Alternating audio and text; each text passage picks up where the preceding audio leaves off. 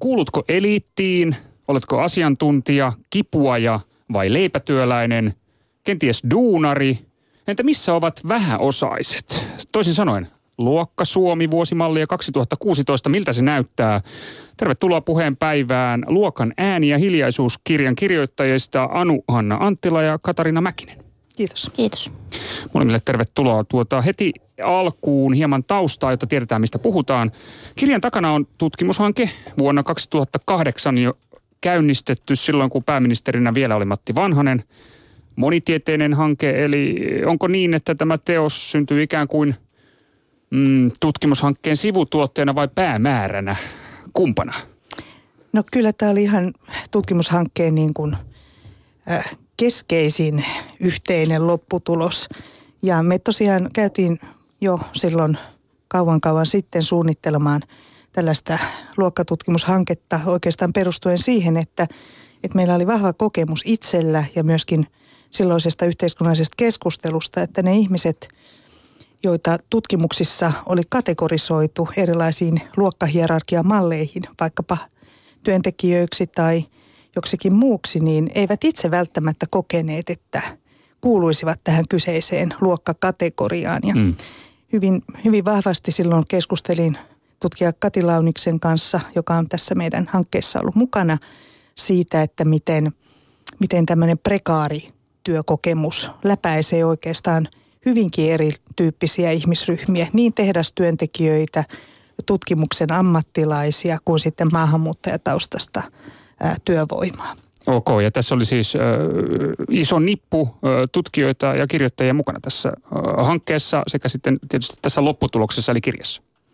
Kyllä, meitä on kaiken kaikkiaan kahdeksan. Mukana on kolme väitöskirjan tekijää, jotka tekevät osin tähän liittyvää tutkimusta siinä vaiheessa, kun olivat tässä hankkeessa mukana, mutta nyt jatkavat omillaan. Ja sitten mitä vanhempia tutkijoita oli neljä ja sitten Katarina edustaa semmoista keskipolvea, joka väitteli tämän projektin aikana, mm-hmm. mikä oli hieno homma. No niin, eli siis vahva akateeminen pohja, tutkimuspohja taustalla.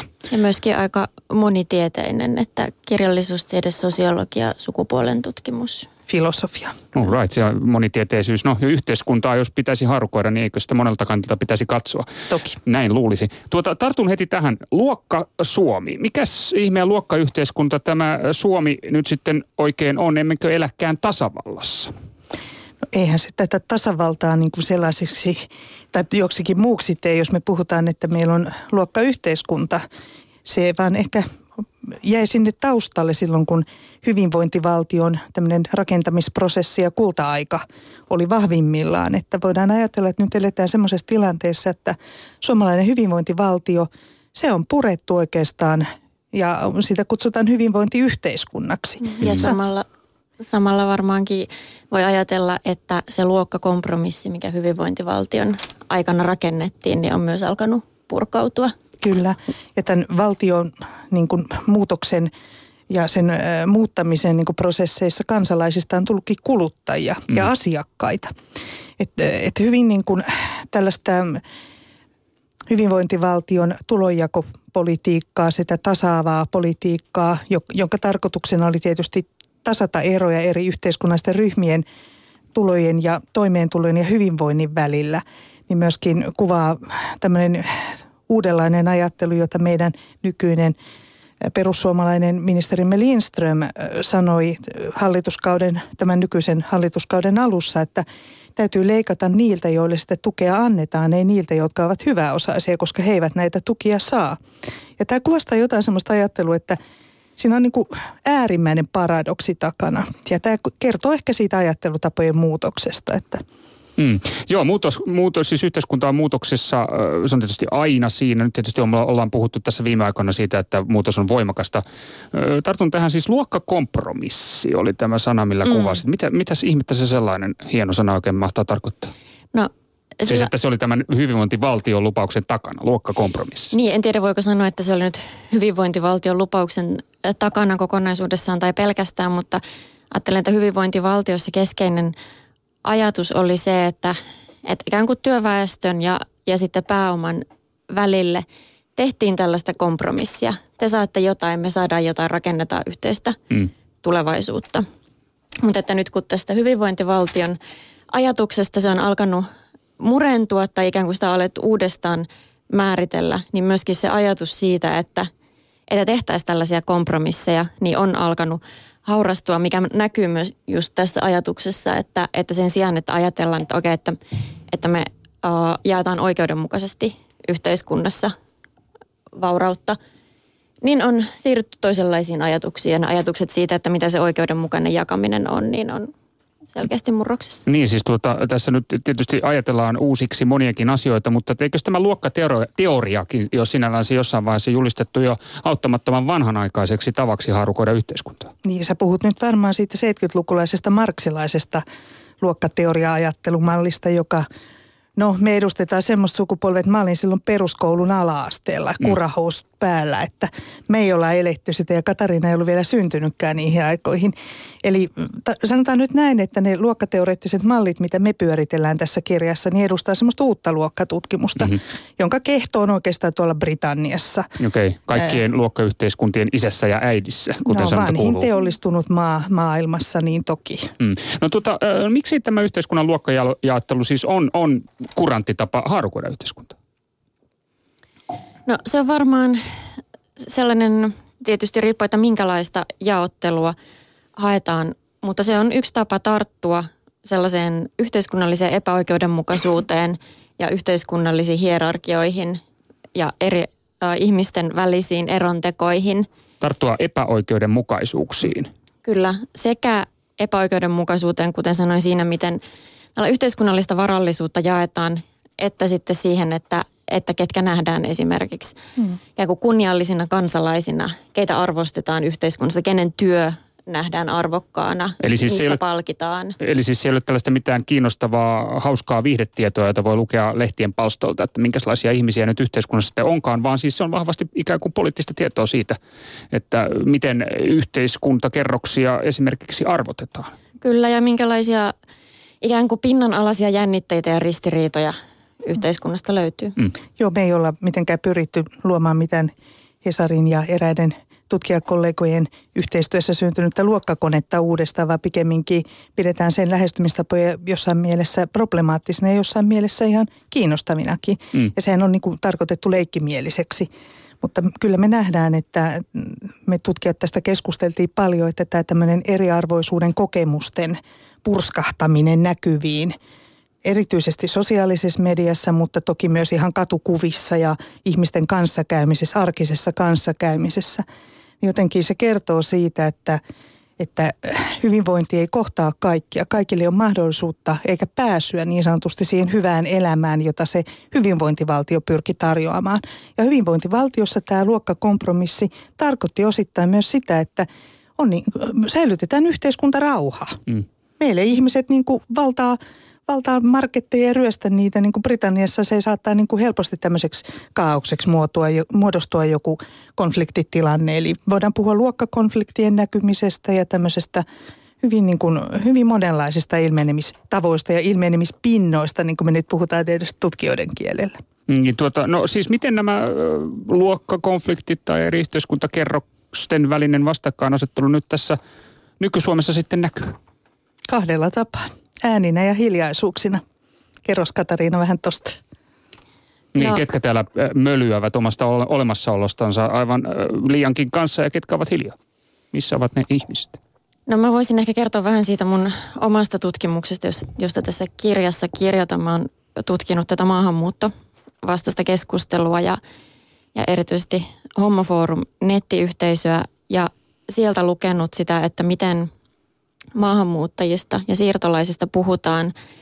Ja siellä näkyy se sama jako, mikä näkyy hyvin monessa muussakin paikassa yhteiskunnassa, että on toisaalta ne, jotka nähdään hyödyllisinä, tuottavina kansalaisina, mm. joita toivotaan Suomeen, jotka on arvostettuja, hyviä ja sitten on sellaisia, jotka sitten nähdään ikään kuin ylijäämä väkenä, joilla ei oikein, jotka ei ole tuottavia, ei näyttäydy hyödyllisinä.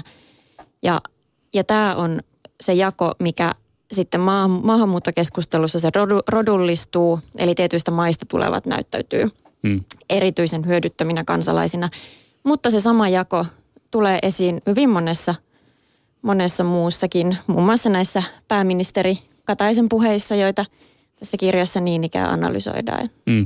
Eli siis tämä keskustelu, joka, joka siis sinä olet tutkinut sitä nimenomaan tämän maahanmuuttokeskustelun kautta ja siellä on mm. tätä ja, jaottelua, että ihmisiä katsotaan, että tämä on A, tuottava kansalainen ja tämä taas sitten ei ole potentiaalisesti tuottava kansalainen, niin että se ei olisi vain ainoastaan tämän keskustelun ikään kuin tämmöinen peruspiirre, vaan että se olisi lavennettavissa siihen ajatteluun, joka valitsisi yhteiskunnassa nyt tällä hetkellä ikään kuin jonkinnäköisenä kattokäsitteenä, että Kyllä. ihmisiä jaetaan tämän perusteella. Näinkö? Se on aika voimakas tulkinta.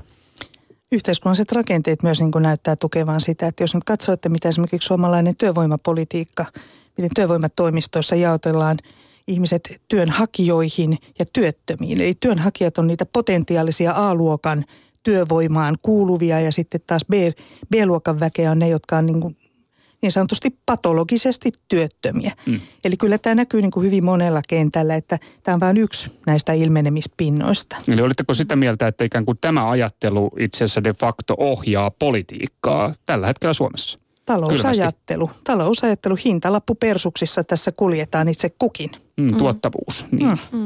Tuota, no joo, tämä on kiinnostavaa. Siis tässä kirjassa on myös kommentti, aivan tuore kommentti politiikasta. Tämä liittyy nyt sitten tähän yhteiskunnan eliitin toimintaan tai poliittisen eliitin toimintaan, eli Eli valtiovarainministeriön valtiosihteeri Martti Hehtemäki antoi tässä syksyllä tällaisen töpäkän lausunnon, joka liittyy näihin päivänpoliittisiin vääntöihin, joka peilaa aika otollisesti tätä kysymystä juuri, mistä puhutaan. Eli kommentti oli myös hämmästyttävän avoin virkamieheltä. Eli suomalaisten pitää hyväksyä palkkaerojen kasvu, jotta työllisyys paranisi. Näin totesi Hetemäki. Mistä kertoo, jos Suomen poliittinen valtaeliitti ajattelee näin? Siinä on pari mahdollista rinnakkaista tulkintaulottuvuutta. Ensimmäinen on se, että tämä liittyy kilpailukykykeskusteluun, kilpailukyvyn kasvattamiseen. Eli siihen, että miten tämä pirun kalliiksi muodostunut suomalainen työväki, niin saadaan vähän niin kuin tekemään halvemmalla töitä. Mm. Ja mä koen kovin ongelmallisena sen, että suomalainen työntekijä koetaan vaan niin kuin kustannuseräksi, eikä työtä. Se kertoo työn halveksimisesta, työn arvostamisen vähäisyydestä. Sitten se toinen mahdollinen seikka liittyy siihen, että yksinkertaisesti siellä valtaa pitävän eliitin piirissä ei enää ymmärretä sitä, että mitä täällä niin kuin tavallisten ihmisten elämäntasolla tapahtuu, minkälaisissa oloissa eletään. Et satun nyt sattuneesta työstä, syystä tietämään, että esimerkiksi metallityöläisen tämänhetkinen keskipalkka on noin 2500-2600 euroa kuukaudessa. Siinä voisit miettiä, että mille, mi, mihin se raha riittää, ottaen huomioon nykyisen vuokratason. Eli tämmöiset heitot, mitä tässä on nyt tullut viimeisten hallitusten aikana ministerien suusta, että miten paljon, että kukaan ei tienaa näin vähän, niin kertoo jostain semmoisesta äärimmäisestä ylenkatseisuudesta ja tiedon katkeamisesta siitä, että miten niin kuin suurin osa suomalaisista kuitenkin elää aika vaatimattomasti. Tuota, eli ikään kuin, että tämä ylätaso on elää omassa todellisuudessansa, sillä ei olisi enää ikään kuin tällaista relevanttia kontaktipintaa siihen, mitä näissä esimerkiksi tulohaitarin olemmassa päässä ihmisten keskuudessa tapahtuu, niinkö? Ja kyllä myös siitä, tai viittaa siihen, mistä Anuhanna jo aikaisemmin puhui, että tavallaan se ajatus siitä, että että tietynlainen oikeudenmukainen tulojako ja se, että meille ei tule niitä isoja tuloeroja, niin myös takaa yhteiskuntarauhaa ja tekee yhteiskunnasta ikään kuin paremman, niin näyttää siltä, että tästä ajatuksesta on päästetty irti. Luovuttu ikään kuin. Niin. Tuota, no onko tämä ikään kuin, tämä, tämä on yksittäishuomio tämä Hetemään kommentti, niin onko tämä ikään kuin verifioitavissa tutkimuksen kautta, että, että yhteiskunnan yläkerroksissa elettäisiin omassa todellisuudessa ja sitten toisessa kerroksessa alemmassa tai kenties keskikerroksessa sitten omassansa todellisuudessa? No kyllä nämä pääministerin puheet, siis puhutaan Kataisen, Kataisen ja hänen sateenkaarihallituksensa puheesta. Täytyy muistaa, että pääministeri on instituutio, että hän ei ole vain niin yksittäinen henkilö, joka on jotakin mieltä, edustaa siis korkeinta valtiovaltaa. Niin hänen puheissaan ei näistä tuloeroista puhuta meidän tutkimuksen mukaan juurikaan. Ne on analysoitu hyvin tarkkaan. Ralf Kauranen ja Emma Lamberi on niitä tutkinut tässä meidän kirjamme yhdessä luvussa. Ja tota, se, että tämmöinen hiljaisuus vallitsee, että eliitti on hiljaa, niin kertoo meidän tulkintamme mukaan tietynlaisesta tämmöisestä, ähm, äh, voisiko sanoa, sovitusta järjestyksestä, semmoisesta, että luokkajärjestys, joka on muuntumassa ja muodostumassa, niin siitä ei haluta puhua, koska se horjuttaisi eliitin valtaa. Okei, eli siis tämmöinen ikään kuin ö, aika... Hegemoninen niin. ajattelutapa siitä, että kun asiasta ollaan hiljaa ja tuotetaan sen rinnalle jotain muuta puhetta, kuten esimerkiksi just tätä vahvaa työn eetoksen ylistystä, erittelemättä sen tarkka, tarkempaa, mitä se työ on ja mitä sillä tarkoitetaan. Mm, eli luokan ääni ja hiljaisuus, eli tässä mielessä ikään kuin ä, aika tämmöinen kyyninen tulkinta politiikasta, että ollaan tietoisesti hiljaa vaikkapa näistä tuloeroista. Niinkö? Mm, ja toisaalta vaikka tämä kilpailukyky puhe, jossa tuotetaan sellaista yhteisyyttä ja ikään kuin yhteisen uhrautumisen eetosta. Ja se kyllä peittää näkyvistä sitä, että se uhrautuminen ei aivan tasan mene. Niin, kuka uhrautuu kuinkakin paljon siis. Eli, niin. eli tämä on taas sitten se toinen puoli, eli se, mistä pidetään voimakkaasti ääntä. Hmm. Tuota, en mä tiedä, oliko tämä nyt kovin kyyninen tulkinta. Että jos nyt miettii sitä, että milloin tämä tilanne alkoi niin sanotusti hajota tämän hyvinvointivaltion osalta ja alkoi muuntua täksi hyvinvointiyhteiskunnaksi, joka on mielenkiintoinen, mielenkiintoinen käsite itsessään, niin Esko Ahon hallitus silloin 90-luvun laman ää, maissa – alkoi purkaa tietynlaisia semmoisia systeemejä, kuten esimerkiksi tiedonkulku opetus- ja työministeriön väliltä liian kalliina niin kuin leikattiin. Ja silloin suomalaiset sosiaalitieteilijät erityisesti sanoivat, että meillä on käsissämme 15 vuoden, 20 vuoden päästä semmoinen pommi, että me ei tiedetä, että mitä, mitä kaikkea tapahtuu. Että ne nuoret ikäluokat, jotka oli silloin kouluikäisiä, alakouluikäisiä, niin ne tulee oirehtimaan. Ja me eletään nyt siinä todellisuudessa. Nämä, kaikki niin kuin päivän uutiset, mitä meille tulee tässä käpäliin, ne kertoo siitä, että ei ole kouluterveydenhuolto ollut silloin, ei ole koulupsykologeja ollut saatavilla ja niin edelleen. Et se on ollut kunti, kuntien niin kuin kontolla ja yksittäisten ihmisten kontolla, jos on jotain järjestetty. Että semmoinen tavallaan kokonaisuuden näkemisen kannalta, niin en pitäisi tätä kovinkaan kyynisenä näkemyksenä, että eliitti on unohtanut kansan, vaan pitäisi sitä kovinkin realistisena tulkintana. Ja, ja tuota, niin. Esimerkiksi tästä 90-luvun laman seurauksista meillä on aika paljon tällä hetkellä olemassa tutkimustietoa, joka olisi poliitikkojen käytettävissä, jos he sitä haluaisivat käyttää. Kyllä no, näin on. Tuota, no eikö tämän tietysti voi ajatella sitäkin kautta, että esimerkiksi nyt vaikka Hetemäki, joka toi esiin tämän työn hintakysymyksen, niin siellä on taustalla aito huoli siitä, että miten tämä hyvinvointiyhteiskunta, nyt kun sitä hyvinvointiyhteiskunnaksi tässä ajassa sanotaan, niin pidetään hengissä, miten se rahoitetaan, miten pystymme takaamaan suomalaisille koko tämän kuitenkin vielä maailman mittakaavassa aika kattavan, kattavat sosiaaliset palvelut. Kyllähän se näin on. Ja jos nyt miettii sitä, että, että tässäkin maassa on aika paljon erilaisia ekonomisteja, eli kansantaloustieteilijöitä, jotka analysoi makrotasolla sitä, että miten Suomen kansantalous voi ja mitä pitäisi tehdä. Tämä, mihin viittaa tässä Hetemään kohdalla, niin hänen näkemyksensä ilmeisesti ja koko valtiovarainministeriön näkemykset perustuu yhden tietokoneohjelman simulaatiomalleihin. Oliko se nimi Kaos vai Kaamos, mutta jotain sellaista mä muistelisin. Ja tota, sen on hyvin se oli kyse... kooma. Kooma.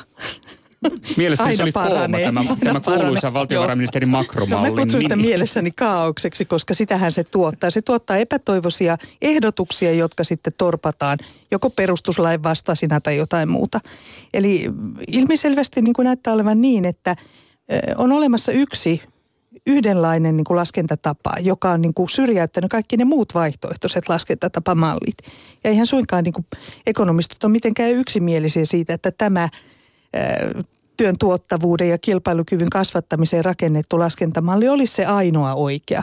Mutta niistä rinnakkaisista me ei kuulla yhtään mitään. Ja esimerkiksi Ruotsissa on toimittu hieman toisella tavalla, että siellähän me tiedämme tämän Ruotsin mallin, jota voitaisiin ottaa hyvinkin täällä niin kuin, esiin entistä enemmän ja sitä on toki niin kuin keskustelutettukin, mm. niin voidaan ajatella, että on olemassa myös monenlaisia vaihtoehtoisia tapoja ajatella.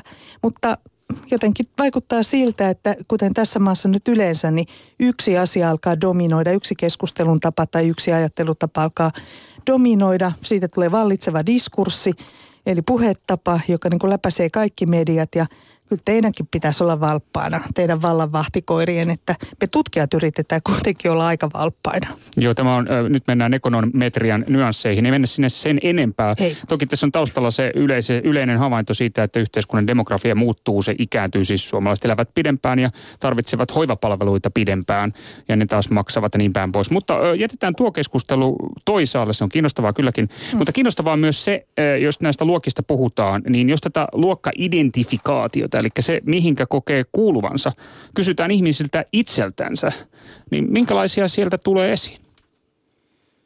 No meillä on esimerkiksi kahdessa kirjan luvussa analysoitu tämmöistä köyhyyskirjoituskilpailu äh, niin kuin materiaalia, jossa ne ihmiset, jotka ovat itse eläneet ja kokeneet itsensä köyhäksi, niin kertovat omia tarinoitaan. Osa niistä on runomuotoisia, osa hyvinkin elämäkerrallisia. Ja siellä esimerkiksi tämä näkyy semmoisena voimattomuutena ja luokattomuuden tunteena. Eli ei koeta kuuluvansa mihinkään Aivan. Luokkaan, ei voi kuin. kuulua keskiluokkaan, koska ei ole potentiaalia eikä resursseja kuluttaa.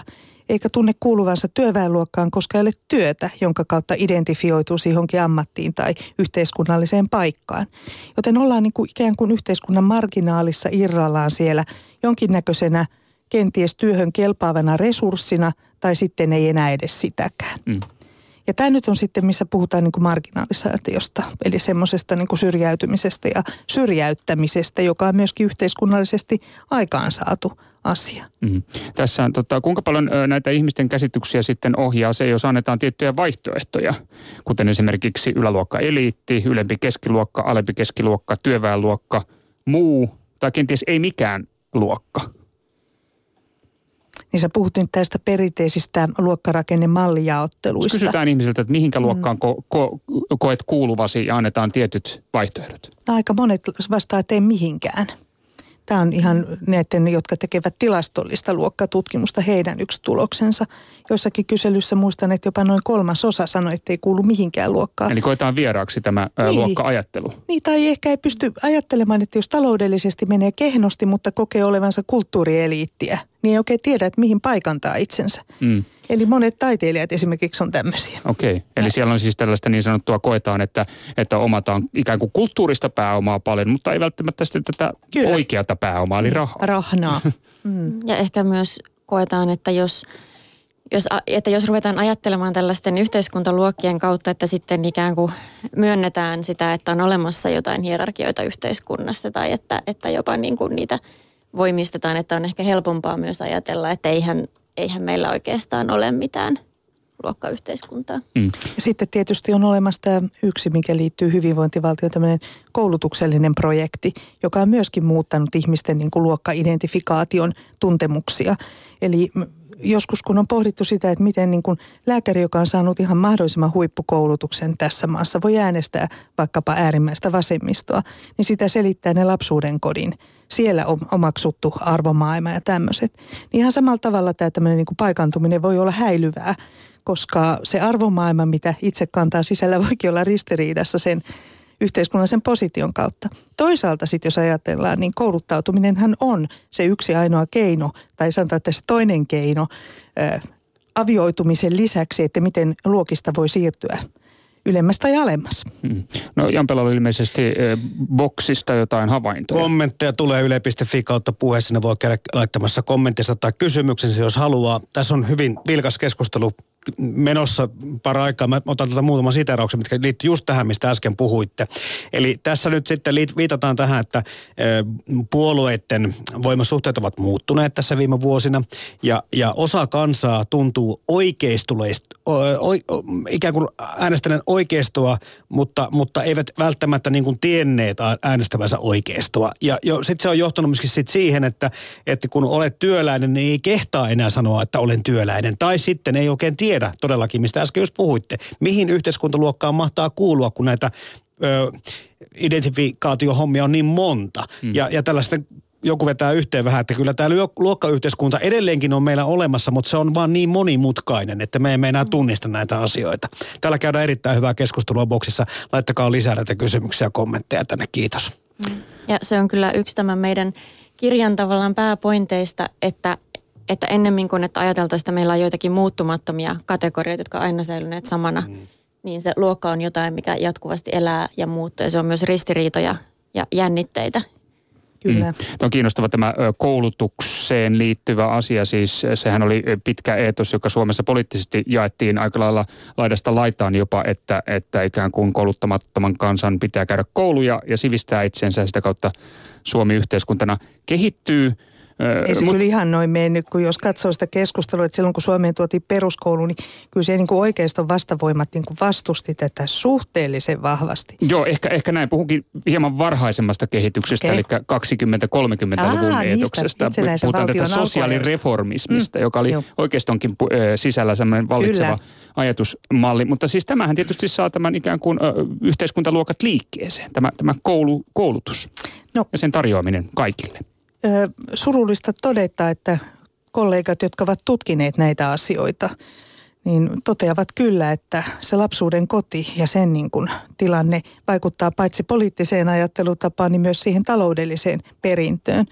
Et esimerkiksi on tutkittu vuoden 1987 syntyneiden ikäluokkaa, jossa voidaan niin kuin osoittaa, että vanhempien työttömyys ja muuten huono huono taloudellinen tila, tilanne ikään kuin periytyy, vaikka periytyminen on mun mielestä vähän problemaattinen sana tässä kohtaa.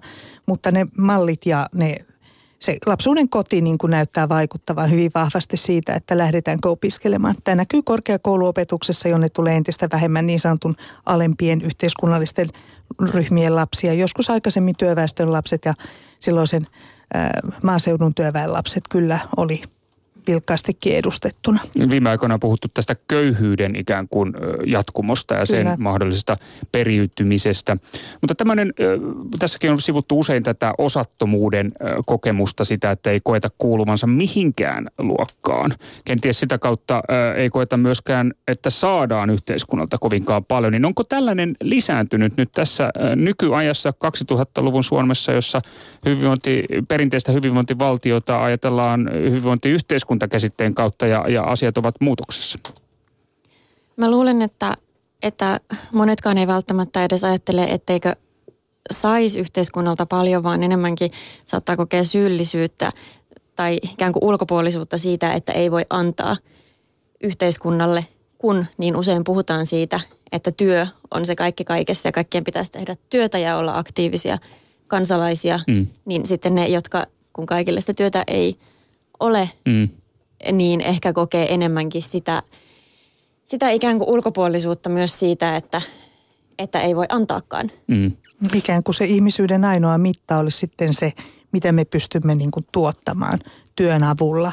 Eli se olisi se ainoa niin kuin ihmisenä olemisen niin kuin määrä. Ja mm. me kyllä aika vahvasti ajatellaan, että ihmisenä oleminen on jo itsessään arvokasta ja, ja monimuotoista. Ja sitä tässä yritetään tässä meidän tutkimuksessa nostaa esiin, eli näitä – erilaisia selviytymisen tapoja, toisin ajattelemisen tapoja, joilla sitten rimpuillaan tästä, tätä niin kuin vallitsevaa eetosta vastaan. Niin tämä, myös, myöskin, että, että tavallaan yhteiskunnassa on paljon sellaista, mitä voitaisiin myös ajatella työnä tai ihan vaan olemisena, joka on arvokasta itsessään. Niin. Mm.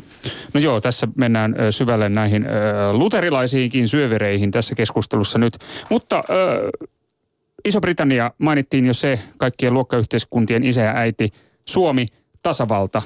Miten nämä yhteiskunnat tässä, jos ajattelemme tätä yhteiskuntaluokkia, niin eroavat? Miten Suomi eroaa Britanniasta?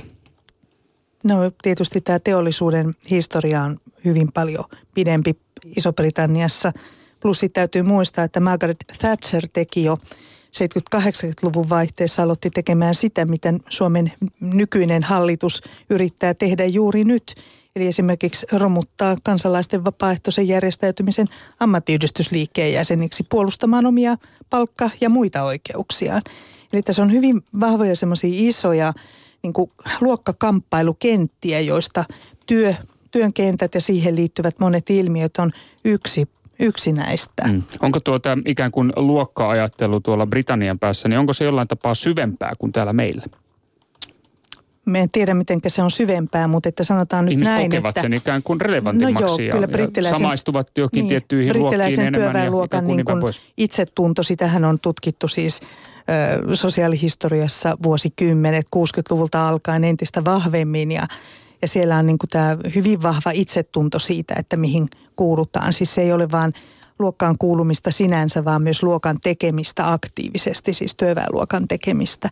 Sen sijaan, tota, jos ajattelee sitä, että mikä Britanniassa on toisin, niin heillähän on siis tämmöinen rojalistinen eliitti, joka osin on myös niin kuin taloudellisen eliitin kanssa liitossa. Ja kyllähän meillä Suomessa niin tämän taloudellisen eliitin, poliittisen eliitin yhteenliittymä sitten näkyy taas vastaavasti omana, vaikkei meillä niitä kuninkaallisia olekaan. No tänään siis puheenpäivässä vieraana Luokan ääni ja hiljaisuuskirjan tekijöistä Anuhanna Anttila ja Katarina Mäkinen. No siis joulu on nyt sitten ovella, lauantaina jouluaatto. Hyvät vieraat, minkälainen luokkajuhla suomalaisessa mielessä joulu oikein on? No lahjojen antamiseen liittyy tietysti helposti se ajatus, että se on materiaalista ja rahalla mitattavaa. Että mä tein oman ratkaisuni niin, että ilmoitin muutamalle sukulaiselle, että se on nyt sitten Mannerheimin lastensuojeluliiton kautta teidän niin kuin joulurahat käytetty hieman köyhempien perheiden joulupöytään, että olkaa hyvä ja he olivat kovin mielissään. Että kyllä me tiedetään, että, että tämä tämmöinen esimerkiksi lasten maailmassa kuluttamisen ja siihen liitettävät erilaiset niin kuin tuotteet ja arvot, niin on aikamoinen niin kuin – painimiskenttä siinä mielessä, että miten se lapsi sitten kokee sen, että jos ei ole mahdollisuutta saada jotain. Jos nyt jollain tavalla pystyy helpottamaan sitä, niin mieluummin niin.